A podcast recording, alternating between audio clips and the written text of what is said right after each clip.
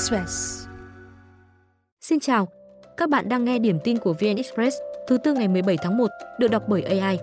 Sau đây là một số tin tức đáng chú ý được cập nhật lúc 17 giờ. Khoảng 7 giờ sáng nay, mưa đá xuất hiện ở xã Tha Lũng, huyện Mường Tè, tỉnh Lai Châu, khiến nhiều nơi trong xã phủ lớp đá trắng dày 2 cm. Mưa liên tục trong khoảng 15 phút, có hạt đá to bằng ngón tay. Mưa không gây thiệt hại về người hay nhà cửa, song khoảng 1,5 hecta hoa màu trong xã bị ảnh hưởng. Theo ông Phùng Long Gà, Chủ tịch Ủy ban nhân dân xã Thu Lũng, đây là lần đầu trên địa bàn có mưa đá trong tháng 1. Trước đó, hiện tượng này thường xuất hiện trong giai đoạn chuyển tiếp từ mùa lạnh sang nóng, tức khoảng tháng 4 đến tháng 6, hoặc từ mùa nóng sang lạnh từ tháng 9 đến tháng 11. Theo quan trắc của Trung tâm Dự báo Khí tượng Thủy văn Quốc gia, nguyên nhân mưa đá là tác động của rãnh gió Tây trên mực 5.000m. Hôm nay, sau tiếng nổ lớn, ba người đàn ông lặn mò phế liệu trên sông Cái Lớn, xã Tân Ân Tây, huyện Ngọc Hiển mất tích. Nguyên nhân được cho là do mực nước sông lên cao, chảy xiết nên việc tìm kiếm ba người mất tích gặp nhiều khó khăn. Đến 14 giờ, lực lượng chức năng huy động hàng chục người tiếp tục tìm ba nạn nhân. Công an huyện Ngọc Hiển đang xác định vị trí, tìm nguyên nhân vụ nổ. Sông Cái Lớn đi qua địa bàn tỉnh Cà Mau dài gần 60 km, nối cửa biển Bồ Đề và Ông Trang, rộng trung bình 200 m. Tại khu vực xảy ra tai nạn, sông rộng gần 400 m. Bộ Y tế vừa đề xuất cho trẻ mẫu giáo, nhà trẻ, tiểu học nghỉ học nếu chỉ số chất lượng không khí ở mức nguy hại trong 3 ngày liên tục. Trong trường hợp nếu bắt buộc đi học, các trường cần tránh các hoạt động ngoài trời hoặc điều chỉnh thời gian học phù hợp. Song song đó, đối với người bình thường, Bộ khuyến khích tránh các hoạt động ngoài trời, thường xuyên đeo khẩu trang khi ra ngoài, vân vân. Theo Bộ Y tế, ô nhiễm không khí làm tăng nguy cơ mắc các bệnh viêm đường hô hấp cấp, viêm phổi tắc nghẽn mãn tính, hen suyễn, bệnh tim mạch, đột quỵ và ung thư. Ngoài ra, tiếp xúc với chất ô nhiễm trong không khí có thể gây tổn thương da, các bệnh về mắt, tác động đến hệ thần kinh, hệ miễn dịch. Đề xuất được đưa ra trong bối cảnh một số tỉnh thành đã xảy ra tình trạng ô nhiễm không khí nguy cơ gây ảnh hưởng đến sức khỏe người dân. Điển hình như tuần trước, không khí Hà Nội ở mức rất xấu. Một trong những nguyên nhân do chưa kiểm soát tốt nguồn gây ô nhiễm nội tại như làng nghề tái chế, công trình xây dựng chưa thật sự quan tâm tới phát thải không khí. Lượng xe cộ tham gia giao thông không ngừng gia tăng, chưa kể nguồn phát thải từ các cơ sở công nghiệp lân cận. Bất chấp nhiều thách thức, GDP Trung Quốc vẫn tăng 5,2% vào năm 2023. Số liệu được Cục Thống kê Quốc gia Trung Quốc công bố sáng nay. Như vậy, kết quả trên đã vượt mục tiêu kỳ vọng tăng trưởng quanh 5%. Năm 2022, nền kinh tế lớn nhì thế giới chỉ tăng trưởng 3% do các chính sách kiểm soát COVID-19 khắc nghiệt.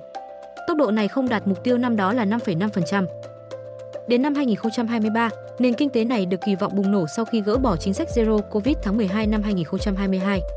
Tuy nhiên, đến nay, Trung Quốc vẫn chịu sức ép từ khủng hoảng bất động sản kéo dài, niềm tin tiêu dùng và doanh nghiệp yếu, nợ chính quyền địa phương tăng cao và kinh tế toàn cầu trì trệ. Nhìn chung, tuy tăng trưởng GDP vượt kỳ vọng nhưng theo số liệu vừa được công bố, giá nhà mới tại 70 thành phố nước này giảm 0,45% trong tháng 12 so với tháng trước đó. Đây là mức giảm mạnh nhất kể từ đầu năm 2015. Từ đây, đầu tư vào bất động sản lại giảm 9,6%. Trong khi đó, doanh số bán lẻ tăng gần 28%. Tổng thống Putin vừa cho rằng tình trạng gian lận đã xảy ra trong những cuộc bầu cử trước đây ở Mỹ do cách thức bỏ phiếu qua đường bưu điện. Ông nói, người dân chỉ cần mua các lá phiếu với giá 10 đô la Mỹ, điền vào rồi quẳng vào thùng thư mà không có ai giám sát. Tuy nhiên, ông không đưa ra bằng chứng cho cáo buộc gian lận bầu cử ở Mỹ. Thông tin được ông Putin đưa ra tại vào hôm qua khi so sánh hình thức bầu cử ở Nga và Mỹ.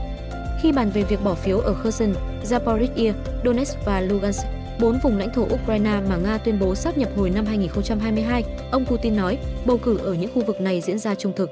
Hiện, bầu tổng thống có hai vòng và thông qua hình thức bỏ phiếu trực tiếp. Vòng bỏ phiếu thứ hai sẽ diễn ra nếu không ứng viên nào giành được quá bán số phiếu, nhưng kịch bản này chưa từng xảy ra. Trước ông Putin, cựu tổng thống Mỹ Donald Trump nhiều lần cáo buộc xảy ra gian lận trong bỏ phiếu sớm và bỏ phiếu qua thư. Tuy nhiên, các vụ kiện về gian lận bầu cử của ông đều bị tòa án các cấp của Mỹ bác bỏ, khẳng định không có tình trạng gian lận diện rộng như Trump cáo buộc. Hàn Quốc sẽ xây dựng cụm bán dẫn lớn nhất thế giới tại tỉnh Gyeonggi vào năm 2047 khi Samsung Electronics, sân khấu Hynix và các công ty chip khác có kế hoạch đầu tư tổng cộng 471 tỷ đô la Mỹ. Thông tin được Korean Times dẫn lời đại diện Bộ Thương mại, Công nghiệp và Năng lượng Hàn Quốc vào ngày 15 tháng 1. Còn theo Bloomberg, chính phủ Hàn Quốc đã lên lộ trình chi tiết cho tham vọng của mình, trong đó sẽ chi tiền cho 13 nhà máy chip và 3 cơ sở nghiên cứu bên cạnh hạ tầng hiện có. Tham vọng của nước này là cải thiện khả năng tự cung tự cấp trong chuỗi cung ứng bán dẫn từ 30% lên 50% vào 2030.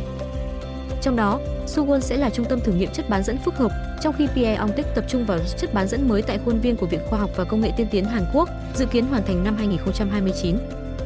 Ngoài cơ sở hạ tầng, Hàn Quốc đặt mục tiêu bồi dưỡng nhân tài địa phương, tạo điều kiện cho các chuyên gia nước ngoài làm việc và nghiên cứu với 3,46 triệu vị trí việc làm. Hàn Quốc công bố kế hoạch về trung tâm bán dẫn lớn nhất thế giới giữa lúc cạnh tranh toàn cầu gia tăng khi Nhật Bản, Đài Loan đều đang tích cực đầu tư vào lĩnh vực chip. Thông tin sẽ tiếp tục được cập nhật lúc 21 giờ.